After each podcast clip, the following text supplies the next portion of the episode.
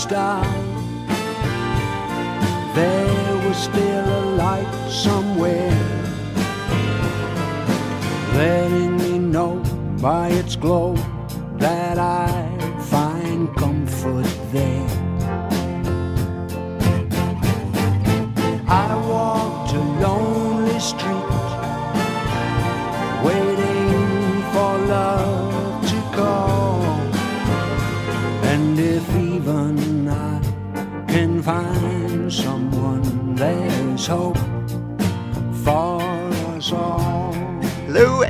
welcome to episode 1867 of Effectively Wild, a baseball podcast from Fangraphs, presented by our Patreon supporters. I am Ben Lindbergh of The Ringer, joined by Meg Rowley of Fangraphs. Hello, Meg. Hello. Tried something new today. I went with hello instead of hello. Just changing up the format here after 1866 episodes. Gotta Yeah. keep things fresh. Yeah, variety is the spice of life, and uh, I'm sure it is a difference that will shock and concern many, Ben. Yeah. Whoa. Okay. This is a, a new Effectively Wild. Ben saying hello slightly differently. So, I have not heard from Michael Lorenzen about yesterday's episode. So, I assume that our subsequent follow up discussion about Michael Lorenzen was either to his liking or he has better things to do than listen to all of our episodes and provide immediate feedback. But that's reassuring. I guess it's not going to be a daily fixture of the show that we will get feedback directly from players we discuss. But that was fun. I guess I should, you know, I should save my arm day material for when I know they're listening. yeah. Yeah. So what we are going to do is emails. We did some emails yesterday, but we're going to do some more. It's just going to be an oops all emails episode. Got some regular emails, got a lot of pedantic emails. Forewarned is forearmed here. I said yesterday that I was going to push some pedantry to the next episode, and this is that episode. And people have uh, risen to the occasion, or stooped to the occasion, as the case may be. And then we will end, as always these days, with a past blast. But let's talk about some non pedantic questions. Perhaps Dory says, Hope all is well. I've been wondering. Ben, pause at that for a moment. You know, like, we don't know? have to go into it, but things are objectively terrible. Not so. all is well, Dory, unfortunately. Yeah, it's not, it, definitely not Dory's fault. Believe me. No.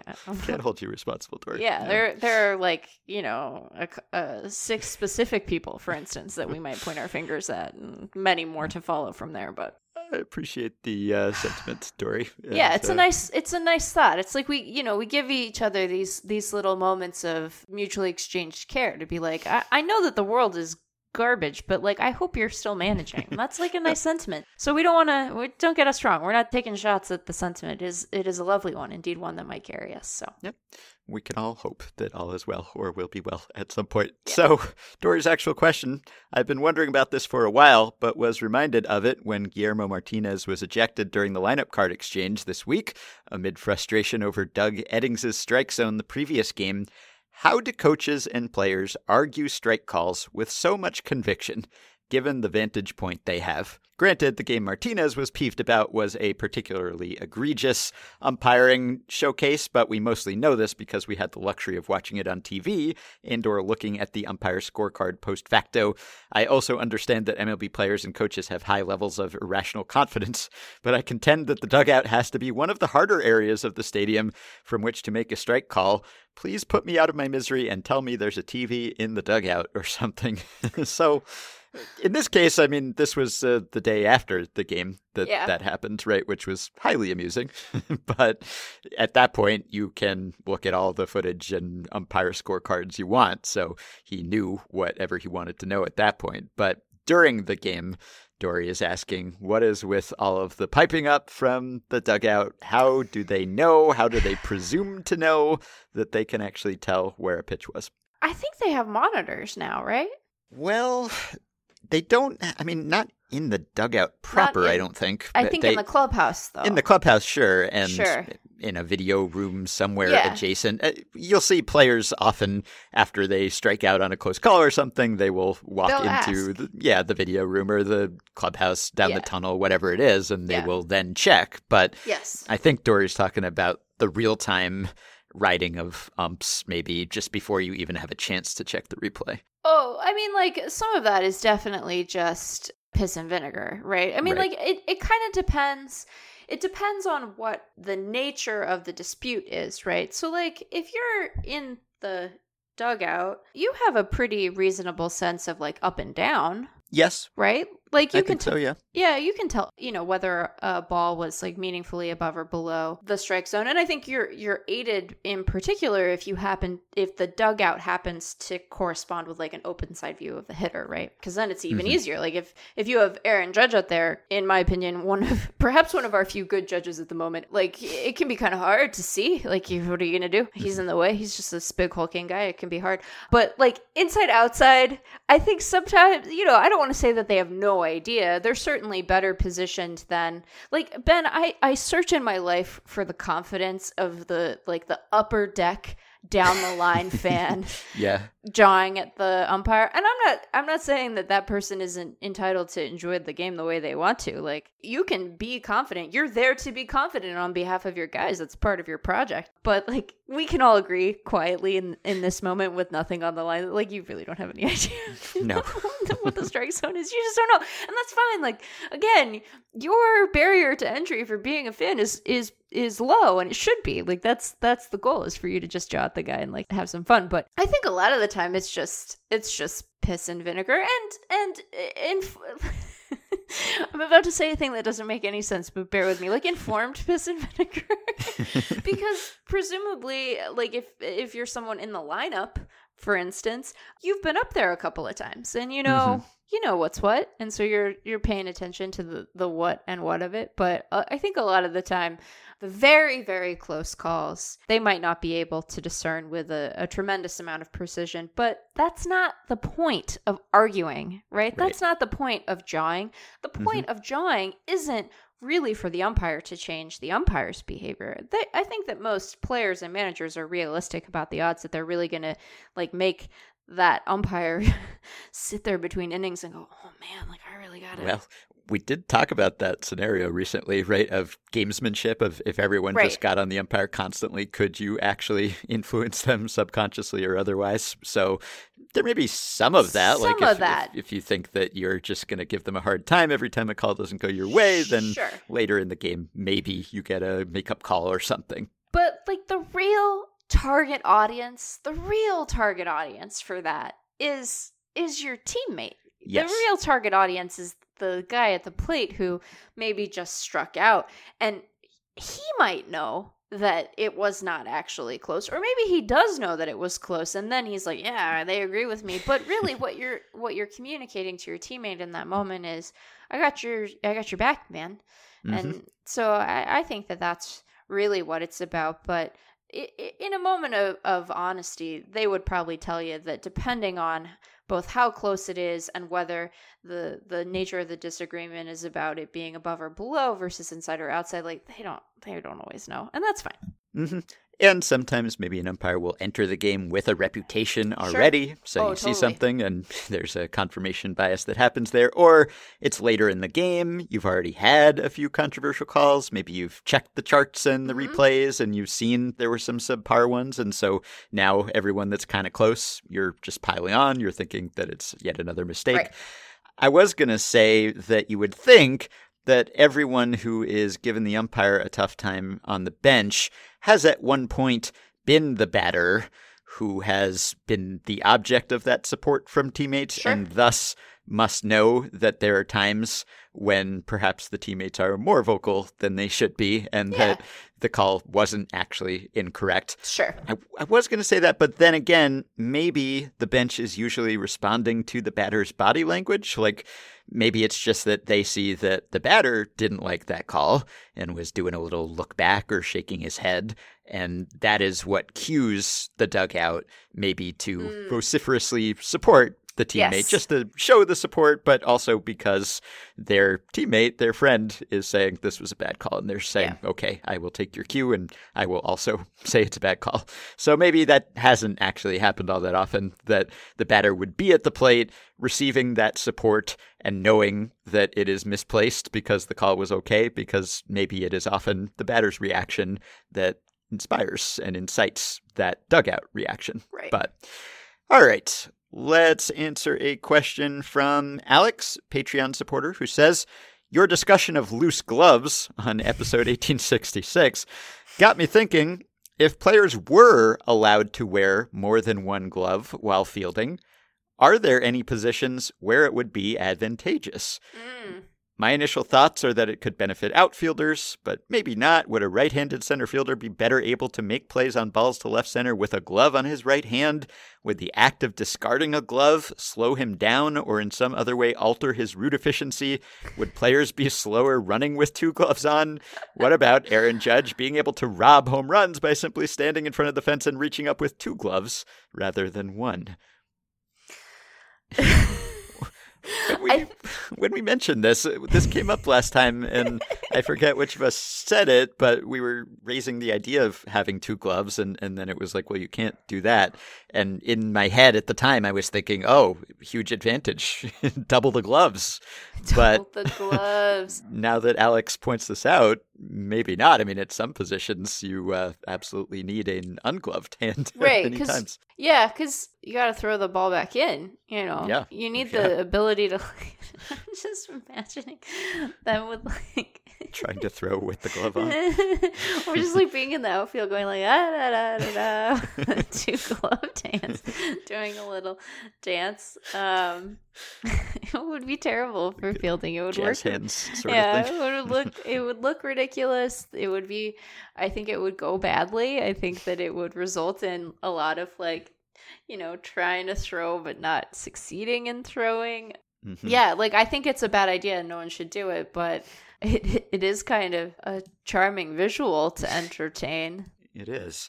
Yeah, uh, because you would think, well, you get twice the glove real estate. Now it's even easier to glove balls. This would be performance enhancing, but probably not because uh, you can put your hand in your glove where the ball is going to go roughly. Obviously, there are times when you're turned the wrong way, and so maybe it would be helpful if you're like, if you have some modicum of ambidextrousness Yeah. and you could have a glove just at a more optimal angle so that you could catch a ball without turning around, let's say, and then it would be tough because then you would have to like transfer it and it's not the hand that you want to use to throw. So you'd almost have to do like a Jim Abbott sort of Yeah. situation with like quickly flipping the glove off your hand. I mean, it would be kind of complicated. So Yes. there are times when it might be handy to have a glove on that hand, but for the most part, I kind of think that Alex is probably right here. But if it's anyone, then I assume it would be outfielders, and I don't know whether there's a particular trajectory. Like, I don't know, do you think a corner outfielder or a center fielder would need this more, get turned around more? Maybe a, a center fielder, because the ball could very easily be over either of your Right. shoulders potentially. So there are times, There are but unless you practiced with this, that it might hinder you more than it helped you. Yeah, I think that more often than not it would be a problem. Mm-hmm. It would really be a problem, but there might be a couple of times when it would be okay. hmm It would look kind of cool if you happened to pull no, it off that it one would time. not I look mean- cool. It would look Ben. It would look. it would look ridiculous. ridiculous. it would objectively look ridiculous. Yeah. But but if you made it work, if you were able to, like the the Kevin Mitchell bare hand catch uh huh. that Sam Miller recreated for an ESPN article, like he made that happen. But like, what if he had had a glove on the bare hand in that situation? Might have been easier Yeah. to manage and would have been much less spectacular if he had done it. But that's the kind of situation I'm thinking of where, hey, it would be handy, no pun intended, to have a glove on this hand too. Handy. He had to overrun the ball, though, in Right. order to make that make sense, because then he had to reach back to do it. And maybe for a split second he thought, I wish I had a glove on this hand, but I do not. Right. And then he did not. And then it's like, what are you gonna what are you gonna do? Mm-hmm. All right. Alex says, I'm curious if either of you has thoughts on MLB's big inning product. I watched it for the first time last night and mostly enjoyed getting to see the key highlights and at bats from most games. It may have helped that I got to see lots of Trout and Ohtani. I'm a Nationals fan, so my watching Mm. habits have, I think, understandably changed a bit this season Sure. as I'm less motivated to watch every minute of every game. I've mostly found myself watching lots of Angels, White Sox, Padres, and the other exciting young teams, but I definitely enjoyed getting to see bits and pieces of Cubs, Pirates, and the like. It always made sense to me that MLB would have an NFL red zone equivalent, and perhaps I'll have more thoughts on the product as I watch it. But if you two have any experience with it, are there ways in which you think it could improve? I think you've both described your watching habits as a spectrum, ranging from on in the background to intentional jumping around to every Ohtani start is an event. So perhaps take this as a recommendation to check out Big Inning if you haven't. I think that when I have watched it, I have felt like it does a pretty good job. I like the idea of what is uh it used to be something else and now it's part of baseball reference the It The, used to be like, called Game Changer, and now Yeah. it's Stream Finder.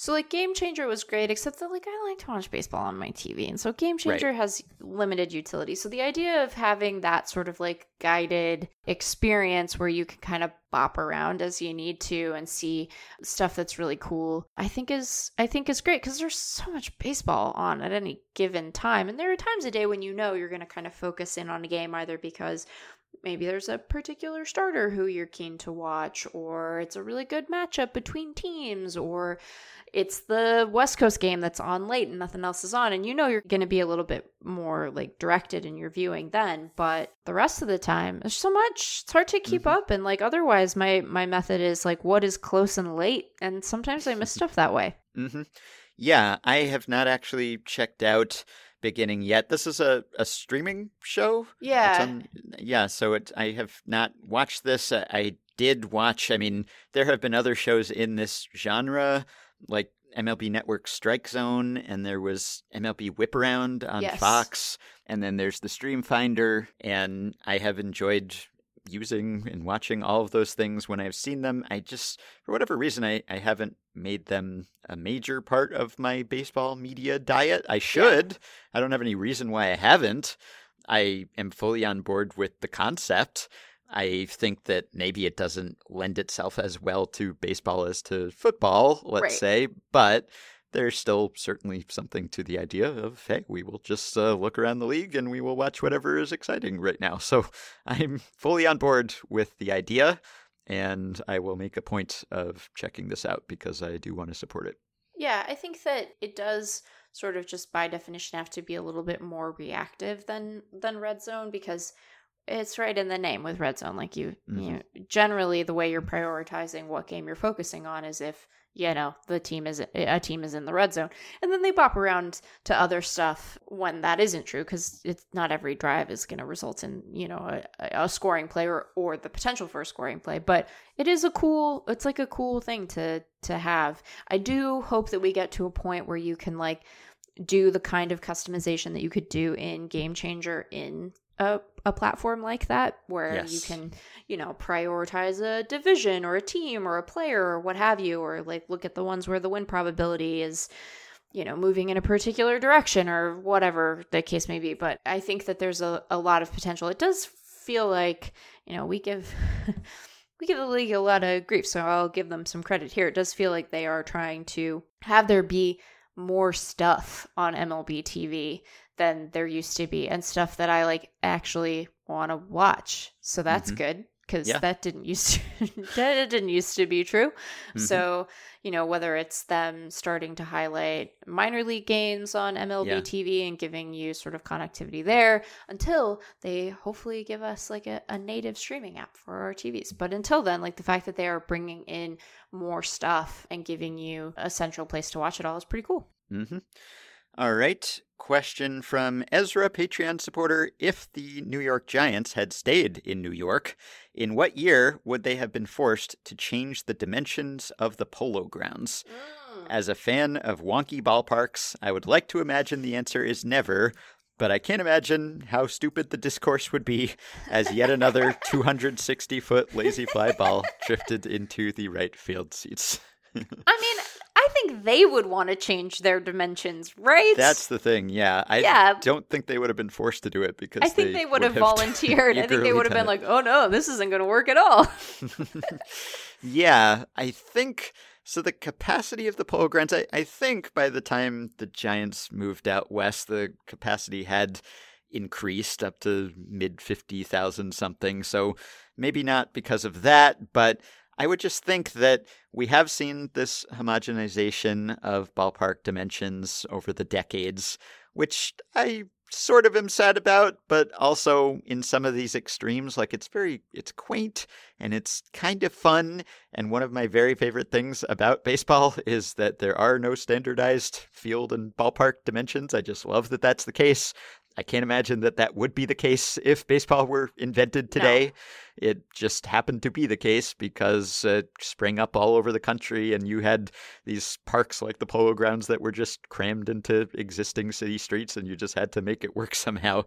But there has been an increasing homogenization, and there are many reasons for that. You would think maybe that having a super extreme park could be a competitive advantage, and in theory it could, but I think most teams tend to look at it the other way, Yeah. where yeah, in theory, you could kind of construct your roster to take advantage of the unique dimensions of your park more so than your opponents do. But I think it's also hard to attract talent if you have some super extreme wonky park, especially like if you're trying to get good hitters to come to a pitcher's park or vice versa. Like, shouldn't really matter that much these days when we just league adjust everything anyway and it's all about contact quality and front offices are taking into account ballpark effects when they pay players. But i think players who hit want to hit dingers and pitchers who pitch they don't want to give up dingers. And so even if it doesn't necessarily affect their underlying stats or what they receive in salary i think they still like the validation of just hitting home runs or not giving up a lot of home runs. So Yeah. I think that a lot of teams we have seen that if they have an extreme hitter or pitcher's park, eventually their hitters or pitchers complain about that and seem unhappy about that, and maybe they have a harder time signing players because of that mismatch and that extremity. So it seems like everyone just kind of clusters toward the middle. So I think that the Giants probably would have done that of their own volition. Like, Yeah. you know, you have Fenway, obviously, which is still around with a weird fence that changes things and has unique dimensions and constructions, but it doesn't unbalance things quite as much, maybe, or at least it doesn't create situations where you feel like you are getting a really cheap result. I mean, I know that Fenway does dramatically raise the number of doubles, and sometimes you'll just have a ball that would have been a lazy fly ball somewhere, but it'll be off the monster. But if you hit a home run, you at least have to hit it pretty high and far and hard to get out there. I guess you could talk about like the Crawford boxes in Houston as Yeah. a case of uh, these are pretty cheap home runs in a lot of cases. So I just think that at this point, I mean, look, they probably would have torn that thing down and built up luxury boxes and who knows what else because it's been a long time and Yeah. it is the exception rather than the rule to preserve ballparks from that era. And even the Polo Grounds was remodeled a bunch of times before the Giants moved. Yeah, I think that like, you know, having like cutie ballpark features is fine when the stakes are low. But when they're anything but that, you're like, what the hell are we doing? Mhm. and I wonder sometimes if like there are Astros players who are like, we don't want to get rid of the Crawford boxes. this Yeah. isn't a this isn't a hilariously stupid idea. I mean, I know that it redounds to the benefit of some of their hitters, but I, I imagine there are times when their pitchers are like, huh, we're doing that on purpose. That's a thing that Mhm. we've elected to do. We constructed that with like, you know, people and material and and we're keeping it there like no one's Mhm. taking care of that in the middle of the night so i think that you know there is a, a a trend toward and an instinct toward something reasonable when it comes to your ballpark dimensions where you are not dependent on like very careful roster construction in any given season to maximize scoring potential and minimize runs allowed to the extent that you can. So I'd like to think that they would be like, oh, this is so cool and quirky. But after a while, first of all, they'd be like, this is not up to code. right. This is not sound. We have to do something different. And then after that, they'd be like, this is ridiculous. Like, how, imagine, you know, like Colorado has a hard enough time getting pitchers to want to go there. Can you imagine if you were the, you were playing in the polo grounds and then you're like, allow us to engage in free agency? Like, what would you, no. Right. Uh, the one thing that you could say, I guess, about the polo grounds is that I don't think it played like peak Coors Field. It was actually kind of neutral. It was just weird, so that like certain batted balls, it would dramatically inflate the value Yes, of, and fair enough. others it would dramatically suppress. So. I'll just read from the baseball reference bullpen page. To call this stadium quirky would be an understatement Yeah. as the ballpark was one big quirk. The distances down the foul lines were obscenely short, yet there were no tall fences to prevent easy home runs, which should have made this a hitter's dream. But at the same time, the fences went straight back to a maximum distance of 483 feet to the center field clubhouse. The clubhouse itself, at 515 feet from home plate and 60 feet high, had no home run line on it, and it was unclear as to whether a batted ball hitting the roof would have been a home run. Some speculate that the ball needed to clear the fence at the back of the structure an additional 90 feet. Since no one ever reached the top of the front wall, the question was never answered. These idiosyncrasies should have made the stadium a pitcher's delight, so the Polo Grounds hitter pitcher alignment depended on where the ball was hit. Only four people ever hit home runs into center field. Luke Easter in a Negro Leagues game, Hank Aaron and Lou Brock on consecutive days, and Joe Adcock. To add to the bonanza of oddities, the bullpens were in play in the nooks of the outfield wall. One could reason they could have put the bullpens behind fences or in foul territory, but for whatever reason, the Giants did not do either. Hmm. so the fact that it was both extreme and neutral is an interesting combination. Sure, that those yeah. things kind of balanced each other out. That so like true. on some batted balls, you would feel extremely cheated, and in others, you'd feel extremely fortunate. And I don't know whether those things would end up balancing out in terms of like the psychological effect of it, right? If you're just constantly ping ponging between like, well, that was cheap, or that's unfair, that should have been a better result, and this should have been a worse result. Like, I don't know. There's character, obviously, to it, and it stands out, but I feel like it might be frustrating to Yeah. always feel like Sounds very every- stressful. yeah, everything you hit, it's like you're, I mean, you're used to it, I guess, if you're a Giants fan and you're watching teams play there all the time. But every batted ball, everyone in the air, at least, it's like the result is not what it would be anywhere Yeah. else. I'd love to see like some of the, the StatCast stats in the Oh, Polo yeah, gosh. like the Twitter account, like, would it dong about like, would it have been gone in other parks? It would be Yeah. Constant like it would be gone everywhere except Yeah. here or it would be gone nowhere except here. So that would be interesting. I'd love to see the uh, breakdown on the baseball savant page for the expected home runs for hitters in the polo grounds It just seems like it would be very stressful to have that unpredictability. I mean, like, I'm at, think about how we feel in the beginning part of every season when we're trying to figure out what the mood of the ball is going to be. Um, You don't, you don't know. You're like watching a broadcast and you're like, that was definitely out, and then you're like, no, it wasn't. It just died at the track, or like, you know, when 2019 and i was like that's a lazy fly ball. And then i was like I, I guess that like it's not i guess it's a home run and it was very disorienting and stressful. So imagine just imagine. It seems terrible.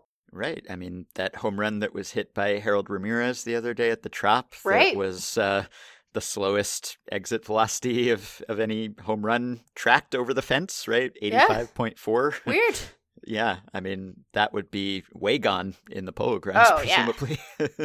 that would be a a would be bomb. to- yeah, it would be it would be on its way to jupiter hmm All right. Question from Gus: Do we give enough credit to players who remain successful over long careers? Obviously, it's impressive when someone remains in the league into their 40s, especially when they continue to play at a high level. But over the course of their careers, the league wide talent level is constantly increasing. While this might not be noticeable on a yearly basis, over the span of any two decades, the talent level will have noticeably increased. A 100 WRC plus in 2022 is more difficult to accomplish and more impressive than a 100 WRC plus in 2002, which in turn is more difficult and impressive than a 100 WRC plus in 1982, and so on. So if the same player had a 100 WRC plus in both 1982 at age 20 and 2002 at age 40, we might ordinarily think that their age 40 season is slightly more impressive in virtue of their relative to baseball advanced age. But should we think that it's much more impressive in virtue of the fact that competition was tougher in their age 40 season? Some examples Adrian Beltre had a 100 WRC plus in 1999 mm. and a 97 WRC plus in 2018. Rickey Henderson had a 136 WRC plus in 1980 and a 135 WRC plus in 2000. Willie Mays had a 120 WRC plus in 1951 and a 132 WRC plus in 1972. This is not to say that we're undervaluing them in terms of their on field production. I'm just talking about assessing their true talent levels over time, with the idea being that Beltre's true talent level was probably a lot higher in 2018 than in 1999, despite his being roughly as valuable as a hitter in both seasons.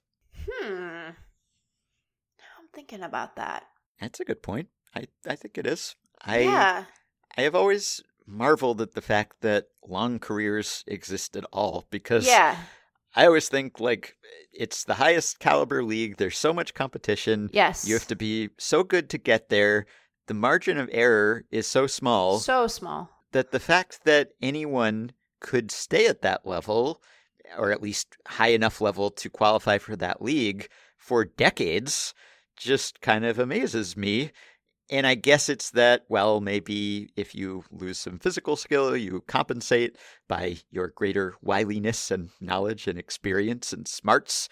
But it still is kind of incredible to me because it seems like it would be so hard to get there that you wouldn't actually be able to stay there that long because, right. like, if you slipped at all, then you'd be gone and someone else would be right behind you.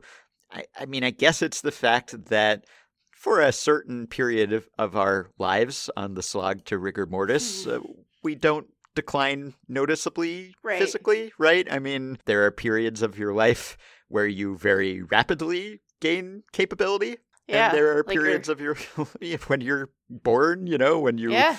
are just growing up, when you go through puberty, whatever it is, and then there are periods, perhaps toward the end, where you very rapidly lose that well, capability. and you know, and I don't look. I don't mean to in any way minimize like the very real like health decline that people tend to experience in their actual like old age, but like mm-hmm. even just Ben, even just your thirties. even just your 30s. I never I never tweaked my back swiffering in my 20s, not even one time, and I've done it like four times in the last couple of months. and like that's not, you know, that's like a that's like a couple of days of recovery time and then I'm going to be fine. So I again, like I don't want to equate that with some of the like very serious and at times debilitating health stuff that like people can get as they actually age but like it can, my my point is mostly just that like it get it sneaks up on you and i think that when you think about baseball players there's there's the stuff that is very much about on-field production relative to the rest of the league. And then there's the way that on-field production and cost interact with one another, right? It isn't as if the only thing that is determining whether or not a player is rosterable is his talent. It's like how talented is he relative to what he might expect to make as, say, a free agent or even just an arbitration eligible player. And sometimes, like, there are teams that will take guys who are you know, marginally less talented but significantly cheaper just because of the cost part. So it isn't even just are you the best are you the best boy out there, right? It's are you the mm-hmm. best boy for the right price. So it is a really remarkable thing. This is why when people look at players and even just think about how streaky they can be and think about that as like a problem it's like well yeah it's really it's so hard to sustain even for a good player over the course of 162 games to be mm-hmm. so consistently good and not have you know not be a beneficiary of the low points averaging out with the high points right it's it's remarkable mm-hmm. Yeah, and then when you take into account that the league as a whole, in theory, is getting better, better all better, that yeah. time, all the time. Yeah, yeah, that is a factor that we probably should say hey, how about that? How about pretty that? impressive.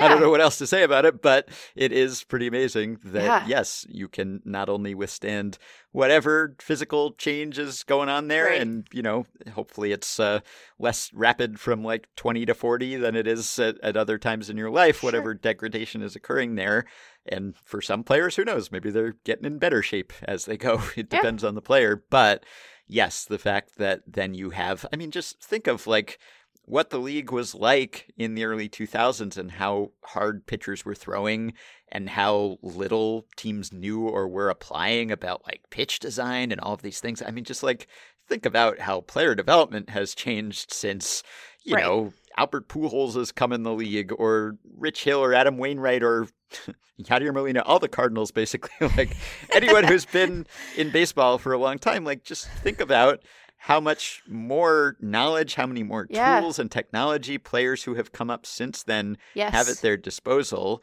and yet they are still good. Like Adam Wainwright is still good after Yeah. all this time. That's pretty impressive. Yeah. yeah.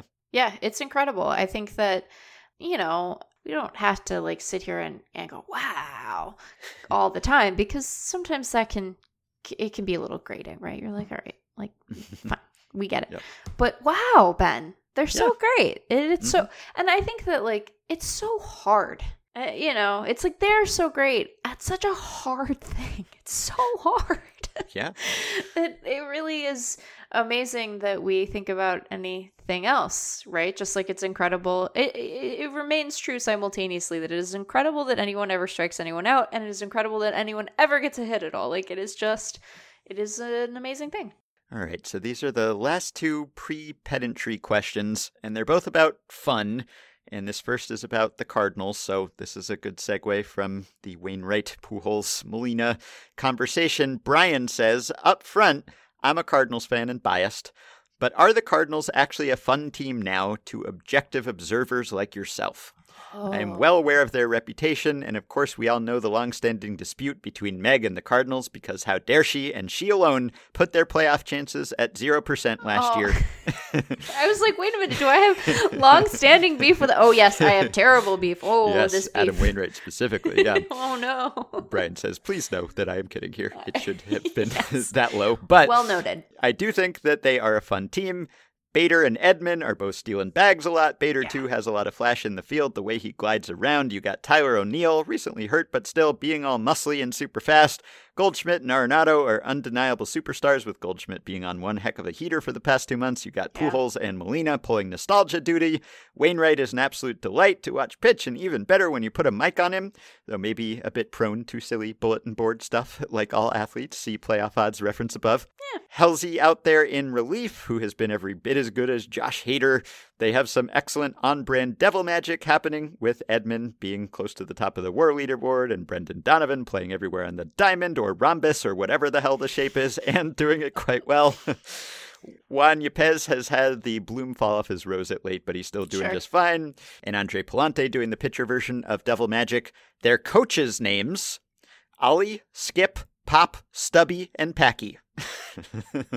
they have a run production coach named Packy Elkin. Yes, they have two dudes named Packy running around the clubhouse for goodness sake. Picky. Also, weird they need a coach for run production. Seems like that's kind of the whole point of winning games is scoring runs, so it should be sort of baked into the whole coaching deal. But I digress. There's Willie McGee on the bench too. We're just like naming everyone who is in a Cardinals uniform Just at saying names now. We're just saying Yeah. names. Speaking of great names, they have Yeah. Lars Nootbaar in AAA Lars who has just had an all timer of a baseball name. Not the performance of one, not at all, but definitely the name. They've called up their top pitching prospect and hitting prospects. They just brought up their top catching prospect while Molina was hurt. They have the capacity to run trick plays like that Gorman running through second play, and they're competitive, all without getting much of anything from Flaherty and Matz this season and a middle relief core that has been bad. What more does this team have to do to be a fun team? Can they transcend their reputation? What what reputation are we talking about here? Are we talking about like best fans in baseball backlash, right, or so I are we talking about like Cardinals are are just like kind of competently, professionally good every year without being great, or just I- I don't know exactly what we're talking about here, but, but right. So like, I wonder, like, ugh, I don't want to make fans feel bad, but like, I think that a lot of people's problems with the Cardinals is with their fans. Yeah, and I don't even know if that's fair or not, but that is Right. the perception, right? I, right, like that's the that's the reputation Mhm. even if I think that like there are parts of it that are probably special and shiny and unique to that fan base and then there are parts of it that are just like being a fan. And shiny and unique makes it sound like some of those attributes are favorable and not all of them are. But like uh, you know, I I think that when people want to ascribe kind of a, a bummer tendency to the Cardinals, it tends to be like this a stodginess about Mhm. some elements of their fan base. And I don't want to like paint with too broad of a brush because I think there are a lot of fans and they probably have different perspectives on the whole thing. But I think this team, in terms of the roster, is like quite fun. Plus, like they're you know, there's that long-standing reputation for devil magic, which is Right. sort of an interesting thing to put in conversation with the fan reputation. Like, how do those fans feel about the devil magic seems to run at cross purposes at times, but I think that this current roster, like, it has elements of it that are, you know, kind of whatever, but like, it has potential for flash and excitement. And, you know, there are a lot of good players on that team who are playing really well this season. So I think it's fine to say that they're fun. And, like, the the Wainwright thing, you know, I think and I said this at the time, like there's a to my mind a very big difference between being a professional athlete who is just like casting about for grist for the mill to motivate yourself through what has to be just like a seemingly interminable slog of a season and like really taking issue with probabilities and i don't think that those are necessarily the same thing. Like i think adam wainwright was joking to some degree and the degree to which he wasn't was like fine professional athlete stuff. So Mhm. I, I think they're a fun team. I think you can feel like you can feel comfortable saying that think that when people take issue with fan bases they tend to take issue with uh, fan bases declaring themselves to be like exceptional in some way and i think that at the end of the day there is very little difference between the very best and the very worst behavior in any given fan base i think a lot of that behavior ends up looking the same no matter what color jersey you're wearing because it's bad or good human behavior, right? It's not like anything specific to people living in Houston or St. Louis or Seattle or anywhere else. It's just like you're a bunch of folks. Some of you are cool, some of you are jerks, some of you will manifest that coolness or jerkiness to other people. And when the loudest parts of your fan base maybe do one more than the other, at least for a time, like you get a little bit of a reputation, but that doesn't mean your team isn't fun or that all your fans are that way. So, hmm Yeah, I think this is a good case. I mean, I'm sure that most fans could make some case for their team being fun. At Oh, least yeah. if that team is good Except and for, like, they the are finding it Reds. fun. yeah. I I think maybe the case you could make against the Cardinals is that they're always in that range, seemingly. Right. Like uh, I've heard Dan Szymborski and Ben Clemens joke about how like the Cardinals every year will project like Yes. 88 to 92 wins. It is right? a shocking degree of consistency. Yeah. It is and it is like I was about to say it should be studied, but it has been studied and it is weird. Yeah, and they're right smack dab in the middle of that range right now. They're on pace for 90 wins. I mean, that would be the case, I guess, is that A, if you're always pretty good, but not great, not a super team or anything, well, then people take your competitiveness for granted and they say, oh, yeah, the Cardinals are pretty good again this year. They're making a run at it, you know? so they're not a coming out of nowhere team. They are always competing, always contending, which is good, I think, if you're a fan of that team. But for a neutral observer, it's just uh, the Cardinals. They're like looking at the wallpaper. It's like they're always there, right? Which is admirable and impressive. And maybe they don't get enough credit for that Yeah. because I don't know, we don't think of them the way we think of the Rays or the Dodgers when it comes to like analytics or whatever or trying unorthodox strategies. But whatever they're doing, it's been working for a really long time, incredibly consistently. So I guess consistency is the enemy of fun or excitement just because it doesn't deviate from what we expect. And if you're not going to be extraordinary in either direction, you're just going to quietly be good every year. Oh, Right. Cardinals are good again. you know, it's just like we talk about change and difference from before. And oh, this is new and novel. We're like wired to notice things that way. And the Cardinals are always just sort of there. so Right. that is probably the case against them being fun. But I think Brian makes a good case looking at the individual Cardinals and the mix of skill sets and styles and ages and all of that. Like, there's a lot to like on that roster, as there is on most rosters, frankly. So Yeah. don't feel bad, Brian. First of all, if you think the Cardinals are fun, then that's all you need. It doesn't matter Right. if other people think the Cardinals are fun. But also, I don't think they're unfun. I think they have a lot of fun aspects to them, too. Yeah, I don't think that they are like, you know, if you were asking me to name like the most fun team in baseball, I don't know that I would necessarily pick them, but I also wouldn't pick them to be a bummer. So, No. hmm All right. Well, here's then the last pre pedantic question, which is also about fun. I don't know how or whether to answer this one, but I've been thinking about it for days. It's just sort of lodged in my head at this point. So figured I'd put it out there, see what you think, see what the audience thinks. So listener Kyan, I hope I'm pronouncing that correctly, says, Are there racial undertones in saying that a player is fun to watch? Players who are most commonly cited as fun to watch are BIPOC, Tatis, Soto, Jazz Chisholm, Betts, Acuna, even Mhm. Ohtani. Fans and media members who say it mean well, and yes, it literally means that it is enjoyable to watch certain players perform with joy and flair. But there are or could be some negative connotations too. Fun to watch might also mean wants to put on a show but does not take the game seriously. And there's even a sense, perhaps, of clownishness in calling a player fun to watch, as if he is a jester trying to amuse a mostly white audience.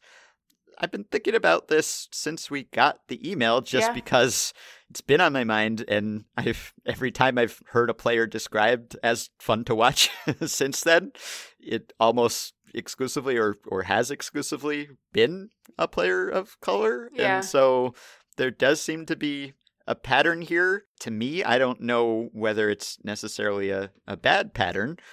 But I mean, I was just hearing the other day, like, oh, Julio Rodriguez, fun to watch, you know? And it's interesting to me because, on the one hand, I think it's worth examining yeah. why sure. a, a seemingly disproportionate number of the players who tend to be identified most frequently as fun to watch are non white, or at least that's my perception. I haven't done a study of this or anything. It's definitely worth thinking about the terms that get applied to them, just like given the history of racially coded Yeah. terms and, and descriptors in the sport.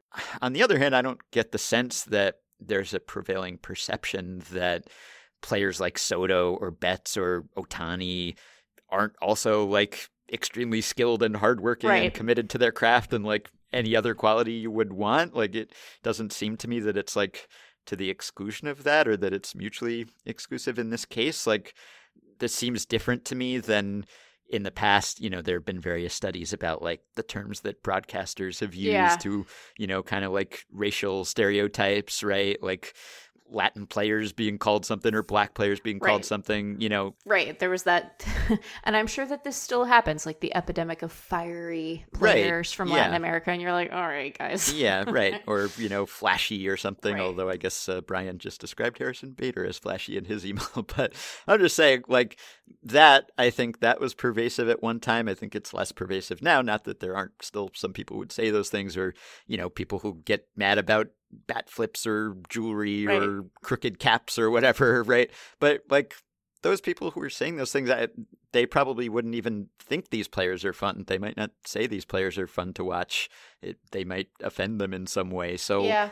I- Yeah. I don't know. Like one difference it seems to me is that these players like they aren't only identified as fun. It's not like oh he's fun, but we don't take him seriously or whatever. Right. It's like these players are often put forth as the faces of baseball. They're Right. like the best possible representatives of the sport or ambassadors for the sport and that seems like a good thing that seems like a sign of progress that players like those would constantly be mentioned in those contexts but it is interesting it's like what do we mean when we say fun to watch and like why does there seem to be patterns associated with that so it's just been kind of lodged in my head ever since this Yeah. email was sent Well, I think that it, I, I, like, we should acknowledge, like, we're two white people having this conversation. So, but, like, I think that a lot of, so there's sort of the general hypothetical assessment of the deployment of that language. And I think that for a lot of historically coded language, like regardless of the context, you could appreciate how that language was racially coded. And then I think that you want to be constantly assessing both in ourselves and like in the the work of broadcasters and writers and and even team representatives talking about their own players, what is the context of the conversation and what comes after that descriptor, right? So I think that the distinction being made between sort of fun as compelling as like a synonym for compelling versus clownish is a really important one. When we talk about Juan Soto, he is an incredibly fun player to watch and we talk about him as a generational talent in terms of a hitter, right? He is mm-hmm. preternaturally gifted. He is both sort of he has inherent skill and is clearly a very studious hitter and is really thoughtful about how he deploys his game.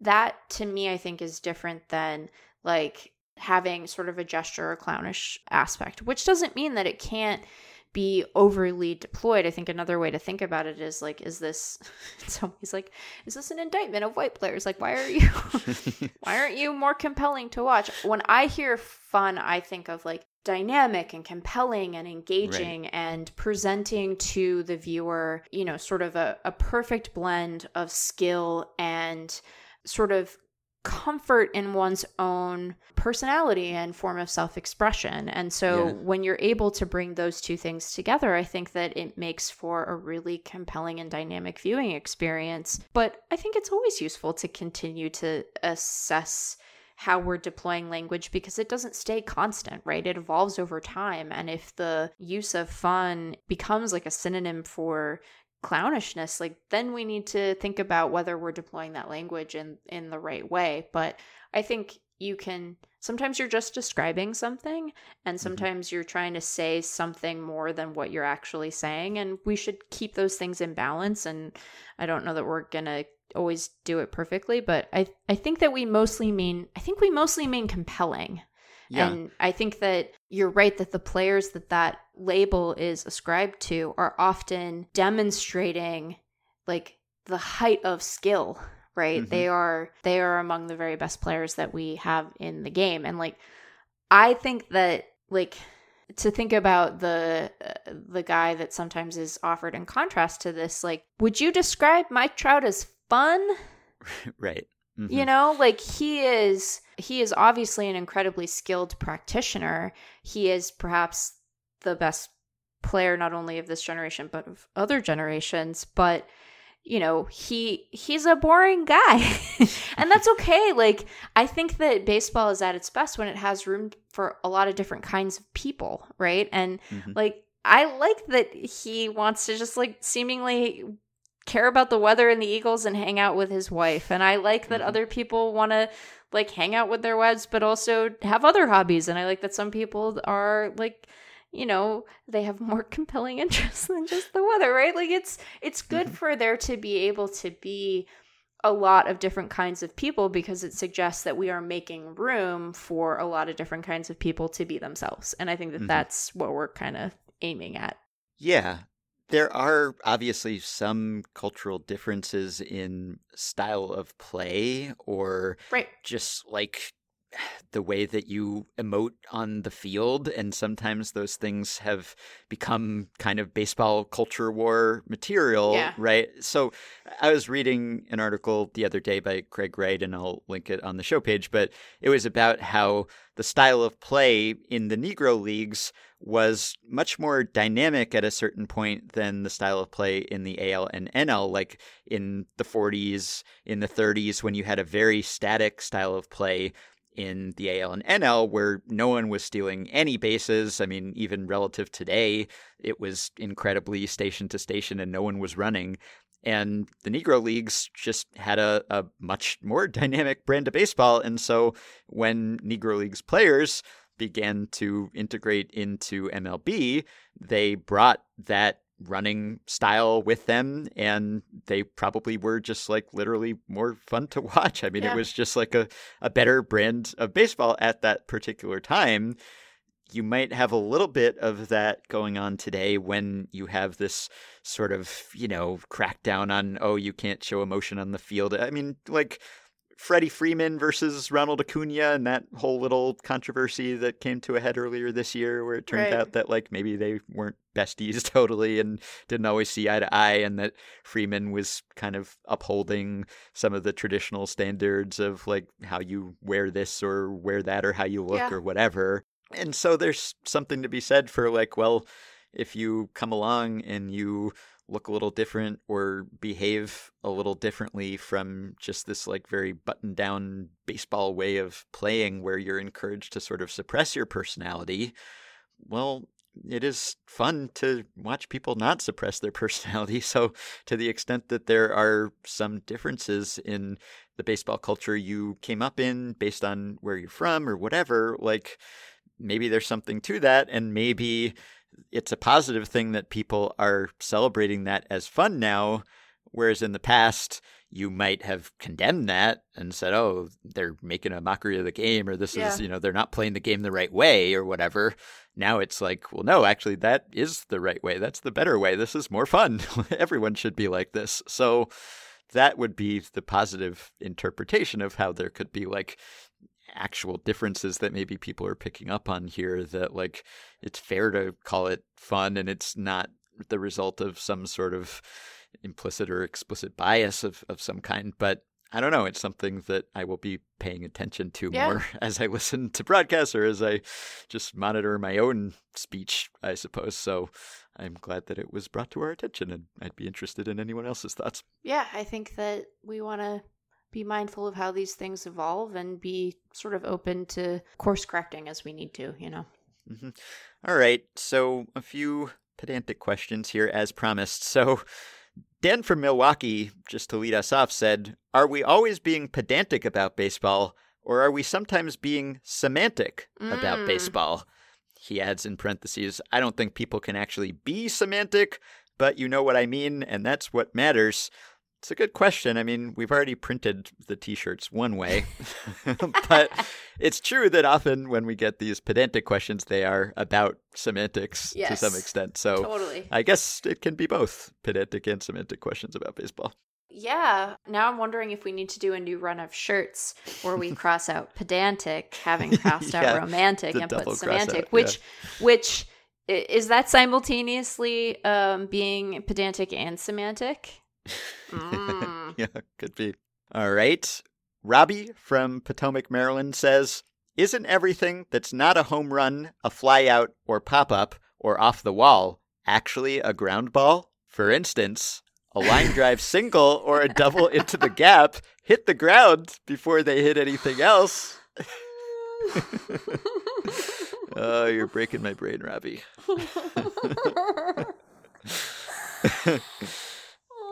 He has a point. He has a point. This is uh, this way lies madness. I think we we have to live in a society here. um, I guess a ground ball.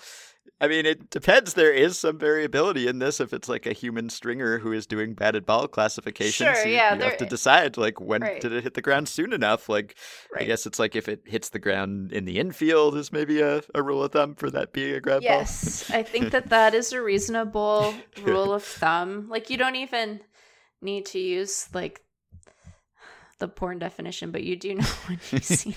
Yeah. Yeah, you don't always know a line drive when you see it as opposed Right. to a fly ball, right. but you usually know a ground ball, you I would say. you normally because it's like it rolls along on there for a while. yeah. This is like treading into hot dog sandwich territory here potentially, Oh, which is not my favorite, but yeah, and then we're gonna get you talking about how you eat burritos, and we'll never go home. well, this made me think. All right. Rob says, This is more of an overall sports pedantic question, but Mm. it applies to baseball for sure. Why do broadcasters say someone is a former first round pick? Once they are drafted in the first round, aren't they always a first round pick? You can't retroactively untake them in the first and select them in another. So saying they are a former first round pick implies that they are no longer a first round pick, which just isn't true. Where do you fall on this? Improbably, we got the same question from multiple people this week. I don't know what that says about our listeners, but Justin P. They're getting excited about the draft, Ben. That's Yeah. what that means. I guess that's true, right? Justin P says, listening to the emails makes me feel like I'm significantly less pedantic about baseball than most of the listeners. You're welcome. but I did come across one saying that has been bothering me announcers referring to any and all first round picks as a former number one draft pick. Oh, see, this is slightly different. Yeah. Okay. To me, a number one draft pick is the first overall pick in the draft, not just anyone who was taken in the first round. I don't think I ever hear it used that way outside of baseball either.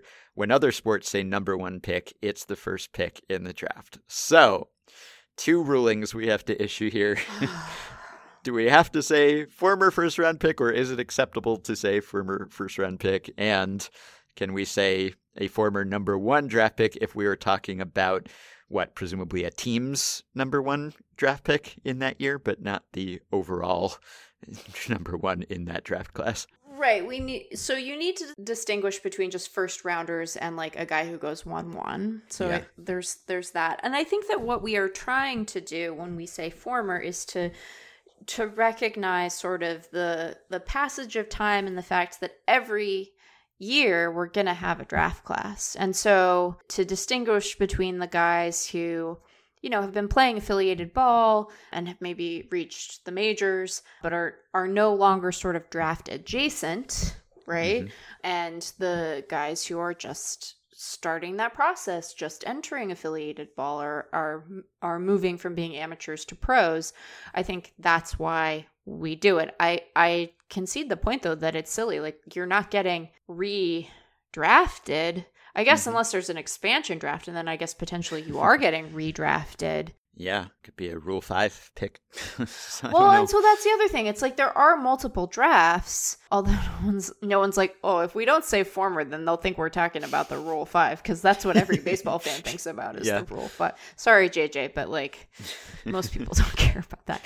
So not us, we care, but like most Yeah. people don't. So I get why in isolation it reads strangely, but think about it this way you know, when you are talking about Adley Rutschman right now, you know, he is a former first overall pick. And it might not seem like an important distinction, but the week of the draft, you're going to be sure glad that you talked about it in that way because someone else is going to go 1 1, and then you're going to be like, what are we going to do? Yeah. I'm pretty sure I have said and written former, and it doesn't bother me Oh, to yeah. say former. I maybe it's like a former first round is Oh, like a former past- modifying Yeah, like a it's modifying the round right. rather than It's- the so player. it's not the current first round, it's a former first round, a former first round Ah. Like pick as opposed la- to a former latter, first round. like yeah, like back in the prior prior yeah. Right. and that would read even strange more strangely. yeah. But I think that we're going to chalk this one up to I see your point, and I think that there is a good use case for the language we currently use. Hmm Yeah, it, it is usually clear from context. If you did not say former, I don't think people would be confused. No. But there are edge cases. It doesn't offend me. I may find myself less inclined to say former now, having had this brought to my attention. I will but- definitely not have that inclination because because he's not the first overall pick in that year unless he is. And then you would just say you know like the the day after the draft we'll be talking about first overall pick meh, and then the mm-hmm. following year you know he's it's it's not the same draft class. You're into Yeah. a- an entirely new draft class so you have to distinguish it. So, Justin's question about the former number one draft pick, if all first round picks, assuming that, let's say, for simplicity's sake, that every team had one first round pick, then would they all be number one picks, number one draft picks? No. Or former, if we want to add the former. No, they would not. I think that it is important to say like first overall pick that like connotes something very specific, and then mm-hmm. you take then you start to just be specific about where the guy was taken after that, like 16th overall, and that it helps you to distinguish the round, which I think is is meaningful. Plus, like you want to know who goes one one. Mhm. So and you don't all have one. You don't all have a. You have a first pick, but you don't have a first overall pick. Like only one team gets that. That's the one that chooses Yeah. very first. One one. Right. So if you're a team that has multiple first round picks right. in a season, how would you distinguish between them? You would say one is your first pick and the other is just a first rounder. Is that what you would say? Well, are they also choosing? Well, I guess it would depend. No, I would just say where in the round they were taken. I would say they're. You could do that too. Yeah. Yeah, I would just say like you know the uh, uh the twins or like the D backs had. Remember when the D backs had like a billion draft picks in that one draft? yes. And you would say you know with their first pick they took so and so, and then they drafted X player, you know, 18th Mhm. overall or whatever. hmm It would be simpler if everyone just had one first round pick, and then it would be always clear that if you said that so and so was your first rounder that year, that they were also your top pick, which Well, is not necessarily the case. Yeah, and you're not even dealing with sandwich rounds. Like Oh, yeah. So complicated. Picks. Oh, boy. And it doesn't help that like you have competitive balance picks and you have compensatory picks, right? And Mhm. both of those words are abbreviated as comp. Mm-hmm. That's terrible. Uh, it's an editorial nightmare, particularly since I'm often editing that stuff at like two in the morning, and then it's like, which one is it? We have to be clear, and so we need new words. I think that a lot of our pedantic emails could just be answered by saying we should come up with some new words. Yeah. Yeah. All right. Daniel says, insert longtime listener, first time caller here. I'm currently watching the Twins versus Guardians game and feel so excited that I finally have the opportunity to contribute to my favorite segment. So here's hoping it hasn't already been done. In the top we of the really second. found our people, Ben. You know, Yeah. we really found them. It's nice. Probably drove off other people, but Oh, we did find some people. In the top of the second, Franmil Reyes stepped in to face Devin Smeltzer. The banner at the bottom showed his record against Smeltzer, as it often does, Mm. and it said two hyphen six, as in two for six, two B double, right? oh, Which is well and good, but it sparked the thought about how one would state that. I feel like the common phrase would be he's two for six With with, a a double. double yeah. which seems a bit too much. The double is one of the two hits, but the phrasing almost makes it feel extra as though he has two hits and a double. I understand they're highlighting the success by stating his best hit against the pitcher, but if it was all singles, you wouldn't mention the best hit because it was just a single. Maybe the double is seen as more impactful, but if that other hit was a walk-off single and the double didn't turn into a run, who cares? It also may misrepresent Franmil's success against Smeltzer. What if he has two hits but four walks in 10 matchups? That would be a horse of a different color. I feel this is a remnant of the batting average era and should be updated to match the current era that puts more of an emphasis on OBP. And the proposed replacements from Daniel are an OPS of X in Y matchups. oh no! Or do that. two for six with three total bases. and he signs off, Thank you for the opportunity to make an unimportant stink. I'm sympathetic to why this feels like you're trying to tack on a result, right? Mhm. That a guy is, you know, two for four and also had a double. Mhm.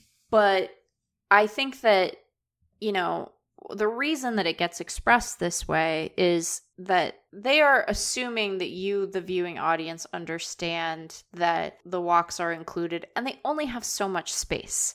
And I Mhm. think saying two for four, you know, with a, a walk and a double, like it conveys what it needs to in a language that people are accustomed to to hearing. Whereas if you said like his OPS is people be like, what the hell are you talking about? Like I and I think that in some ways, giving sort of the overall at bat results and then individual events, whether they are included in that or, you know, you want to talk about walks or like hit by pitches or whatever, it conveys more information than OPS would by itself. Like if you say this guy Mhm. has an OPS of X against that hitter, it's like, well, what is the like shape of that production? And Yeah. I think that you get a little bit more if you highlight individual outcomes and it makes sense to highlight the ones that are basically non-singles. Does that Mhm. make sense? Yeah, I will use the OPS in however many plate appearances. If it's a lot of plate appearances, Sure. I will do that because Sure. I don't want to be like he's, you know, three for 27 or whatever and like have to have you do the math and figure out what that is. Like if it's a big enough sample, then I will give you the OPS and just the sample. But otherwise, I mean, yeah. The real answer to this is to not give tiny Yeah. hitter batter matchup results because it doesn't Right. mean anything. But you still need it for a single game, not Sure. batter versus pitcher, but just how did Sure, if that guy do today? Know, yeah, if you're score. Yeah. communicating a box score and you want to get a sense of like how a guy performed, fine. But otherwise, like you should just you know do probabilities that show up on the Mm-hmm. bottom of the screen. Yep. All right. Question from Anna, Patreon supporter. I was listening to a game on the radio recently, and one of the announcers said something about how Team A has historically been good against Team B, and it reminded me of one of my pet peeves, but also made me wonder if it should be one in the first place. So I thought I'd ask you two. I realize that broadcasters have to fill time, and there's a long-standing tradition in baseball commentating of relying on small sample data to hype up possible outcomes, but really, how can it matter if Team A has historically been good against Team B? Team A and Team B usually don't have the same lineups day to day, much less over years. Players aren't playing the same as they age, and pitchers' command of their pitches comes and goes, sometimes pitch by pitch. To compound this apples to oranges issue, in this instance, Team A and Team B are from different leagues and divisions, Ah. so they play only a handful of games against each other every few years. Should I be irritated by this lazy baseball math, or am I just being pedantic? I think it depends. I think that it doesn't really. I think that it is useful if it is communicating like the depth of a rivalry. Then it is mm-hmm. useful. So if Yes. it's between, you know, division rivals, if it's between teams that historically just hate each other for whatever reason, if you are, you know, if it's the Subway series and you want to you want to show like how the Yankees and the Mets have played against one another. I think that it communicates depth of rivalry and sort of the how contentious and cantankerous they might be with one another. But even for division rivals, unless it is like you're looking at sort of a recent you know sort of snapshot of those teams even then it's like not a ton of games and even if their rosters are largely the same there's still going to be turnover right like if you're talking about the division record between the Astros and the Mariners for the last 10 years, like, what does that mean? Like, barely Mhm. any of those guys are on either of those teams anymore. Right. You know, so I think that if what you're trying to convey is these two teams hate each other and you should tune in because it's going to be, you know, raucous, then it's like, okay. Or if you're trying to say, like, you know, just to stay in the AL West, I guess, like, you know, the Mariners have been down on their luck and the Astros have been dominant and they've played and it has gone badly for Seattle. And that is, I think, true if we were to check their record over the last five or 10 years. Like, that conveys sort of directional information about the the state of both of those franchises, but I don't think it tells you anything like all that predictive about what's going to happen that day any more than just like the Astros are good and the Mariners are not, you know, like Mhm. yeah, you might as well just cite their overall records right over that like period. that's Yeah. more informative but if what you want to communicate is like it's the yankees and the and the red sox and they hate each other then then having the head-to-head matchup record is like oh like we get a sense of that and we might get a sense of like how this rivalry has unfolded recently but it doesn't really tell you all that much The one exception maybe would be Twins versus Yankees. oh yeah because that's Right? just that's just uh my it might be a curse It might. I mean, could be a do I actually believe it is? No, No, but, but it could be. Look, we are not we are not so self-assured to think that we understand everything. We- Right. It could be. No, it I- seems unlikely, but I don't know. and that just captures the fan experience. And so I think it's worth saying, even if you're not suggesting, therefore the Twins are less likely to win now than they would against be against a comparable team. You're just saying like, hey, you as a fan, when you see the Yankees as a Twins fan. You are not happy because Yeah. you have a lot of very sad memories associated with that matchup over the past 20 years. So we're not saying this means anything. We're just saying this captures and reflects the fan experience. But that has like it's not a division rivalry, Right. but it has reached such depths Right. of extreme mismatch that it has become a storyline of its own and taken on a life of its own. And so I will give special dispensation to anyone to mention that just because somehow it just seems to get worse constantly and is like so anomalous and so extreme that it just makes me do a double take every time. Yeah. So, Well, and like, you know, I think there are other postseason rivalries that are of more recent vintage that have that sort of same flavor to them, right? Where it's like, you know, you could talk about the Dodgers and the Astros, or you could talk about the Yankees and the Astros. You could talk about any number of teams and the Astros. and you Yeah. could probably communicate something about how those teams feel about one another that would be interesting. And as long as you're not saying, and it is also predictive, then I think it's fine. Mm-hmm. Yeah. All right. Nuclearia, a Patreon supporter, says a home run is the only hit that can truly clear the bases. Saying that somebody hit a bases clearing double is not correct because that person is currently standing on second base. That said, if the player who hit the double went for third and was tagged out, then I guess it is technically bases clearing, maybe. Okay, but so here's the thing. It cleared all the guys who were on base when Exactly. when the hitter stepped into the batter's box. So I think Yes. that this one is okay. Yes, a a bases clearing double or triple or even a bases clearing single. Imagine something like that. Would be Mhm. quite a time. You know, there is still a runner left on base, but all of the runners who were already on base at the start of that at bat are now back in the dugout. And so I think it Mhm. is okay. But I but I appreciate the spirit of the question. Follow up question Oh no. In your opinion, can the bases be cleared if they are not full? Is it still a bases clearing hit if there Oh. were only runners on first and second? I think yes, but I think it is a more meaningful designation if they were if they were full. But I think that you can clear I think you can clear the bases with one empty. Agreed. Yeah, you can clear your plate if it's uh, or clear a table if it's not full of things. That's the best analogy I've got right now. Leave it in. It's perfect. I have no notes. Yeah, I agree um, with you though. I think that's right.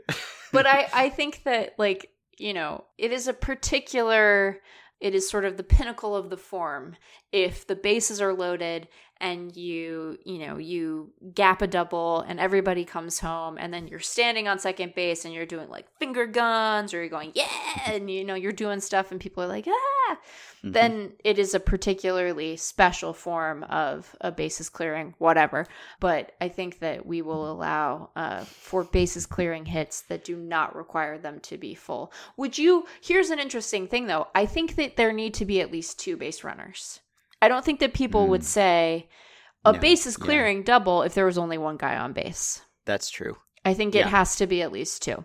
Technically, still correct, I guess, if you were to say that. But I- yes, but I think I would that the, be surprised if, if you said that. Yes. And then it turned out that one run it was scored. you're like or- oh you had just an it's an RBI you just and like Right. yes you just had you just had an RBI in the other instance also but I don't think that announcers generally deploy bases clearing when there is only Mm-hmm. one base runner Yeah. Well, that leads us into the last question in this trilogy from Nuclearia about home run related terminology. Home runs that drive in multiple runs should be called three RBI home runs rather than three run home runs. I understand that it could be correct when referring to the team, but saying that Aaron Judge hit a three run home run is crazy. He only scored one run on the play. Well but you only This one is the biggest stretch of all. Um, but we have uh, reference to the score I think Yeah. I think it's fine I think this one I think this one is uh, totally fine. I think me. this one is fine. I think it's okay to say he hit a three run shot because three runs scored. I don't think that the implication is that he himself scored three runs. no. Because because especially because we have a stat for that. It's called run scored. yeah, I mean, I guess the point is that the home run itself, the home run is is one run, right? No, but And it scored three runs. No, no, no. Wait a minute, Ben. Uh-uh. I'm getting radicalized here as No. I think of this. so, like, the home run itself Uh huh. is Uh-huh. one run. The player hits the home run and scores the one run. He runs home. He scores one run, and then uh-huh. and then propels other players Runs just- across the plate who right, score and they their score own runs. Right, and what do they score? they score runs.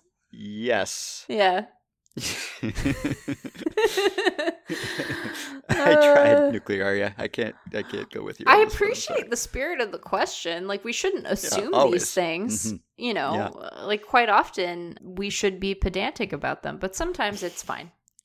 Mackenzie says, I am a hopelessly committed, lifelong Seattle Mariners fan, Hmm. and as such, often find myself contemplating minutiae, oddities, and curiosities to find solace in another lost season. Oh boy. The other night, I was listening to the radio broadcast. Side note, I find the M's broadcast team to be reliably entertaining and enjoyable. Yeah. And Rick Rizzs mentioned that one of the Minnesota Twins players, if I remembered whom this would be a much better question, had made their major league debut at T Mobile Park in 2018. In 2018, T Mobile Park was Safeco Field. Yeah. So a player could not have made their debut in T-Mobile Park because it wasn't T-Mobile Park, it was Safeco Field. I realize that this is a distinction between two large corporations. For Right. reasons unknown, I keep reflecting on this meaningless throwaway line in a broadcast. Maybe I'm a bit off on my timeline, but the premise of the question still stands.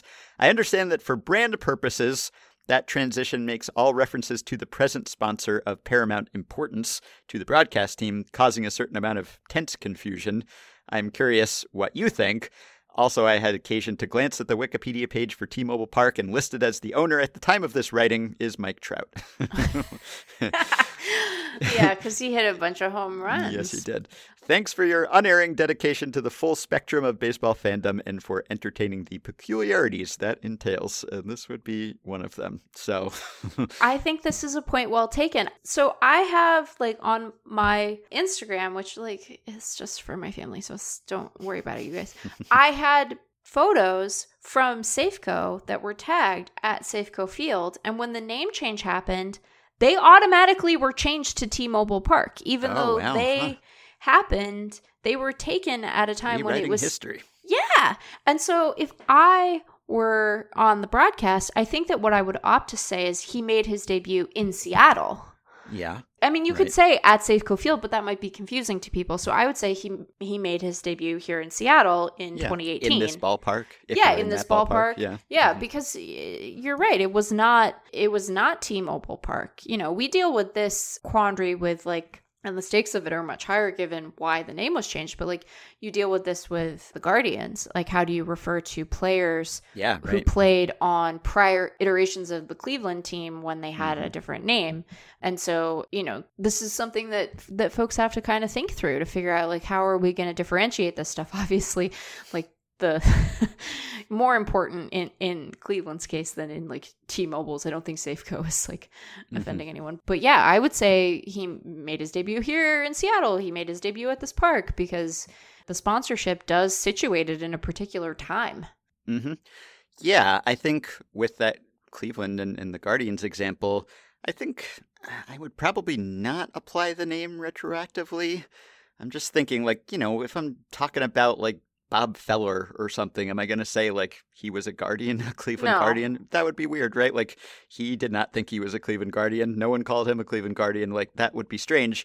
I would probably just, if I didn't want to say the name, just Just say the city. Cleveland or you Yeah. know whatever we were saying before they were named to the Guardians. So I think I would not change that.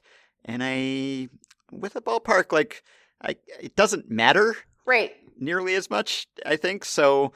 I would probably just say whatever I think of that park's name as, right? Yeah. And we've talked about that in the past. How like, well, we're not necessarily under any obligation to like update our mental accounting of like Mm-mm. what's the sponsor this season or that season. You know, you can call it whatever you remember it as. And so, whatever I think of it as, I think I would say, and probably would not feel any pressure to like make sure that I was getting the year and the appropriate sponsor and all of that. So, I would definitely not say that like you have to retroactively apply the current name. But if you did apply the current name because that's how you think of that park, I would say that's fine too. Yeah, I think that that's a fine way to distinguish it. But I would generally just say, like, you know, he debuted in Seattle. Yeah, right. He debuted here you're you're there. Exactly. Yeah, I guess unless your team is on the road and Right. you're talking about your home park, but yes.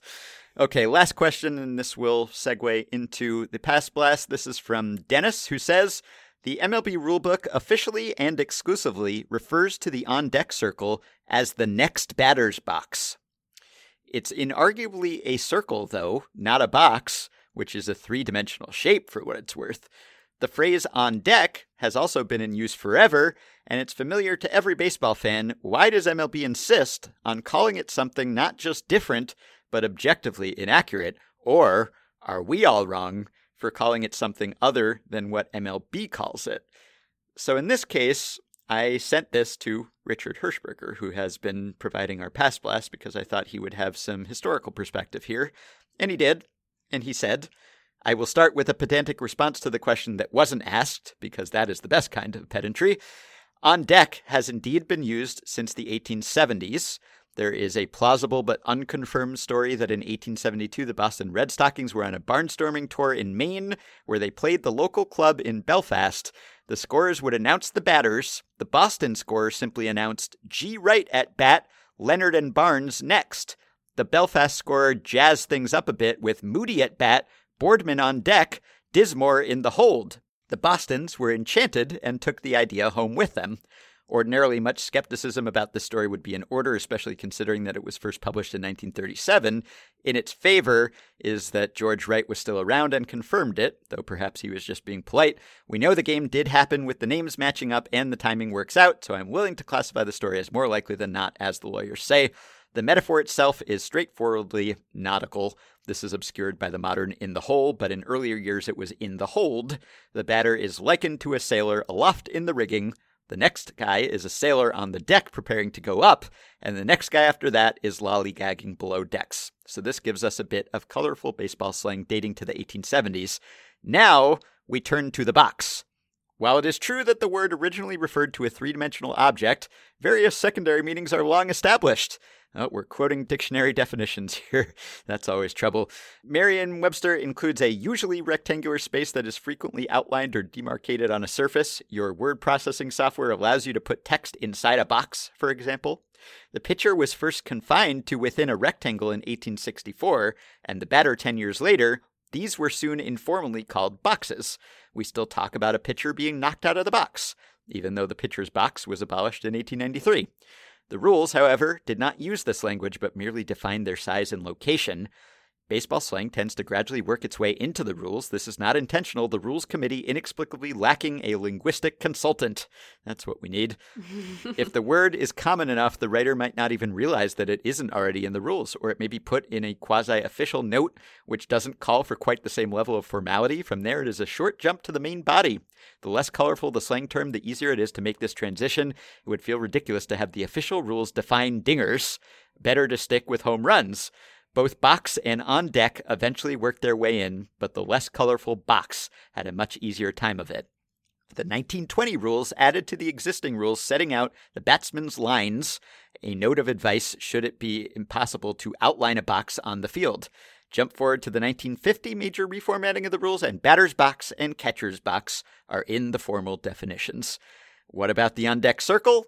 I'm not sure when this feature appeared, but it was certainly no later than the 1930s. No one thought to regulate them, however, until the 1950s. Those rules make no mention, while the 1955 diagram of the field includes the next batter's box. My collection of rulebooks sadly lacks the intervening years, so this is as close as I can narrow it down. Why did they go for that clunky phrase? On deck circle was a well established phrase, but on deck was too obviously slangy, hence the more staid box. And while, yes, most boxes are rectangular, this is not invariably true. Hat boxes are usually round. Yeah, it's true. On deck appears in the modern rules exactly once in Rule 9.19 defining saves. Saves became an official statistic in 1969, but the rule was refined in 1975 with the language unchanged since.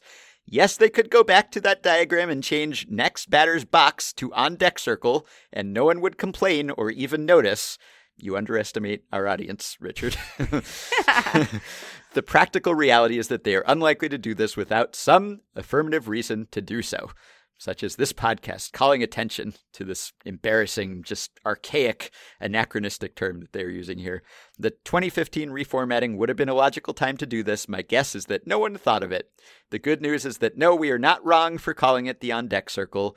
No one in the history of baseball has called it the next batter's box. I do think about it every time I read the rule book, though. yeah, which you do more often than most. Yeah, I do. I do do that, don't I? I Mhm. do, in fact, do that. But I think about it every time because because you have a a batter's box, and that is a particular shape, and then you have the next batter's box, and it's a different shape. Yeah. And it's feels like you should. we have all these words, you Yeah. know. Just use some words. hmm All right, let's do the past blast. So, Richard is a historian, a SABR researcher, the author of Strike Four: The Evolution of Baseball, and he has become a, a regular listener of the podcast. And so, sometimes he sends me notes about other things that we have discussed. For example, in our discussion of the new base on balls rule that we talked about in last episode's past blast, we likened it to a pace of play issue. He says, I want to strengthen that. It was not like a pace of play issue. This is exactly what it was. Pace of play issues are one of the great driving forces in the history of the rules. The swinging strike was the earlier identifiable addition to the game, put there in response to the batter who was hopelessly flailing, making everyone else stand around and wait for him to successfully put the bat on the ball. The solution was that the third time he swung and missed, the ball was in play regardless, and he had to run for first. And he also notes in response to our discussion of color coded, lively, and dead balls. In the 1870s, balls were not so standardized as they later became. The size and content were regulated, but this left a lot of room for livelier or deader balls using slightly different materials and winding the yarn looser or tighter. Manufacturers advertised their balls as lively or dead. That's uh, admirable. They just put it out there. They didn't leak it in a memo that was then reported on or anything. That's, great. yeah, there's that too. The color of the ball was completely unregulated. Some manufacturers combine these in their marketing with the dead red ball, and he sends me an image which I will link. And then last response to episode 1866 about mandating crappier gloves. He says this is definitely a possibility. Gloves have been regulated since 1895 when they were limited, other than for the catcher and first baseman, to 10 ounces with a circumference no more than 14 inches around the palm. In 1950, this was no more than 12 inches long by 8 inches wide. The modern rule is 13 inches long by 7 and 3 quarter inches wide. Interpreting how precisely these measurements were taken is not straightforward, but it is clear that the original 1895 rule would not allow modern gloves. Nowadays, in practice, the limitations only matter to outfielders. With infielders, the optimal size is a balance of a larger glove to field the ball versus a smaller glove so the fielder can quickly fish the ball out to throw it to a base. The result is that infielders' gloves are smaller than the maximum legal glove. Good point, rendering the rule irrelevant for infielders. It is entirely possible to mandate a suboptimal glove, thereby increasing BABIP. To the complaint that we want to let elite athletes maximize their performance, then why don't we let outfielders use gloves that are optimized for their position? For that matter, why do we restrict the materials used to make bats? Baseball has always placed essentially arbitrary restrictions on what equipment is legal. These restrictions, by their very nature, exist to make the player perform less well. There's no reason why infielders' gloves have to be exempt from this. Yeah, it's a, it's a pretty good point. Yep. All right.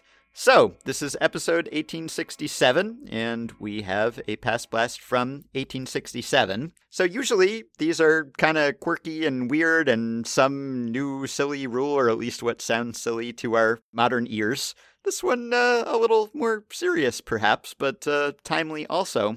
So, Richard says 1867's item is presented in honor of The Athletic instructing its writers to stick to sports, which, uh, if you haven't seen, that was reported on by Defector's Laura Wagner recently, and apparently Really great timing. Yes, yeah, good luck navigating that one.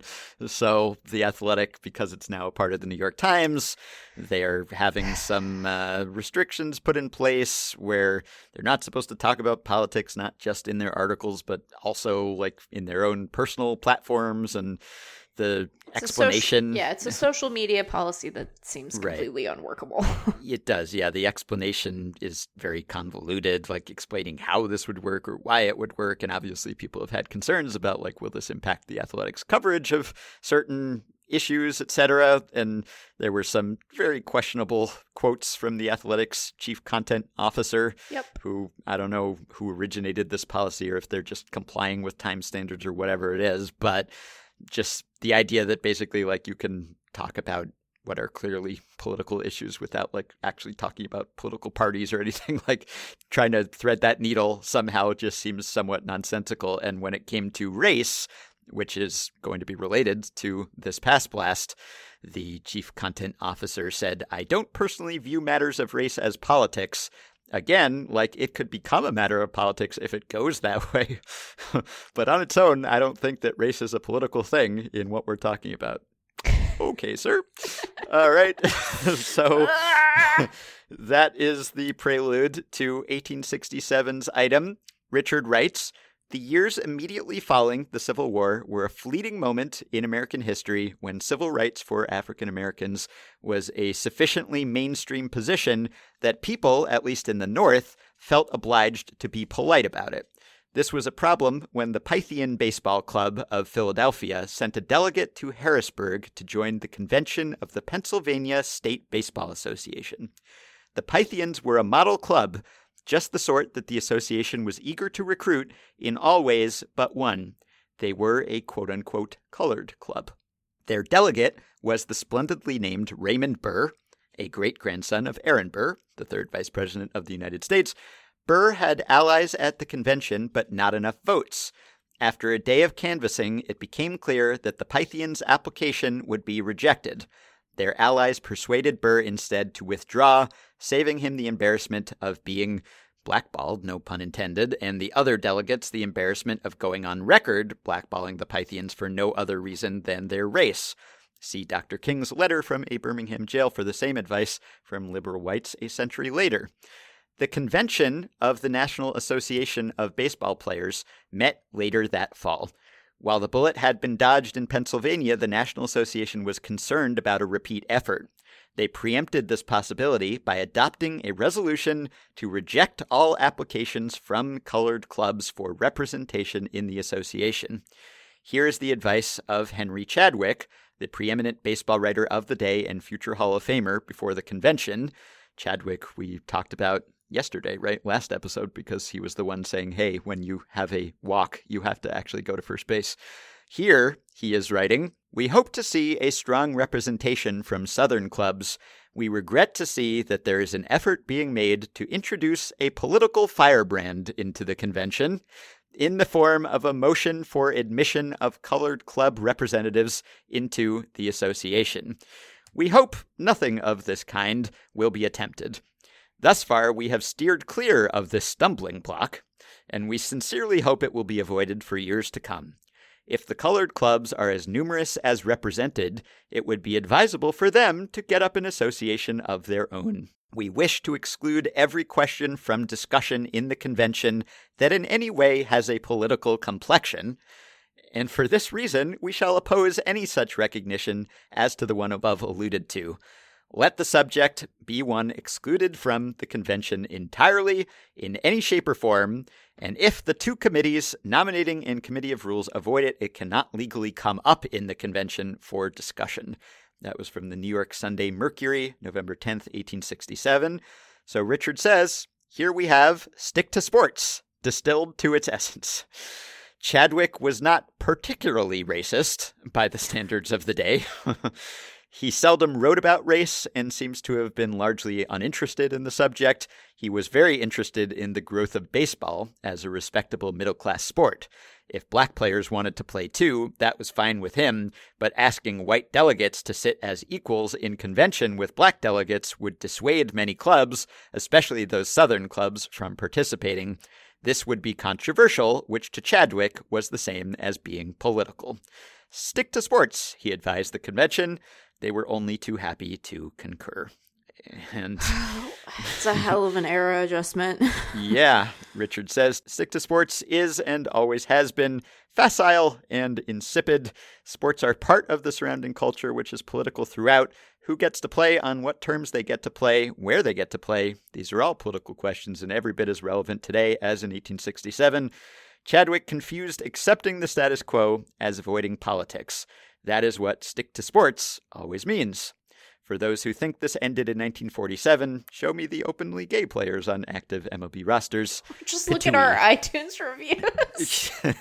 well, yeah, perhaps some after this episode, but but, um, but yeah, that was timely. I guess it has always been timely, probably, but Yeah. uh, that is very much like what that memo from the Athletic said. So I guess a lot of the past blasts are about how things haven't changed, at least spiritually speaking, Yeah. and that it certainly applies here. So this one a little less uh, silly, a little less quirky and quaint, but I think uh, quite relevant and instructive. So thank you, Richard. yeah. it's like for me to say something, we'd be here for another hour. Yeah. All right. Well, let us end here. Take care of each other, folks. Yes, please. You can support Effectively Wild on Patreon by going to patreon.com slash effectivelywild. The following five listeners have already signed up and pledged some monthly or yearly amount to help keep the podcast going and get themselves access to some perks while helping us stay ad-free. Richard Durkee, Jeremy Giller, Francesca Ossi, Graham Lesh, and Melissa Danielson. Thanks to all of you. Our Patreon supporters get access to perks including effectively Discordant, the Discord group for patrons only, as well as bonus pods hosted by yours truly and Meg, playoff live streams later in the year, discounts on t-shirts, and more. Please keep your questions and comments for me and Meg coming via email at podcast@fangraphs.com or via the Patreon messaging system if you are a supporter. You can join our Facebook group at facebook.com slash group slash effectively wild. You can rate, review, and subscribe to Effectively Wild on iTunes and Spotify and other podcast platforms. You can follow Effectively Wild on Twitter at EWPod, and you can find the Effectively Wild subreddit at r slash Effectively Wild. Thanks to Dylan Higgins for his editing and production assistance. We hope you have at least a tolerable weekend, and we will be back to talk to you early next week. You're so boring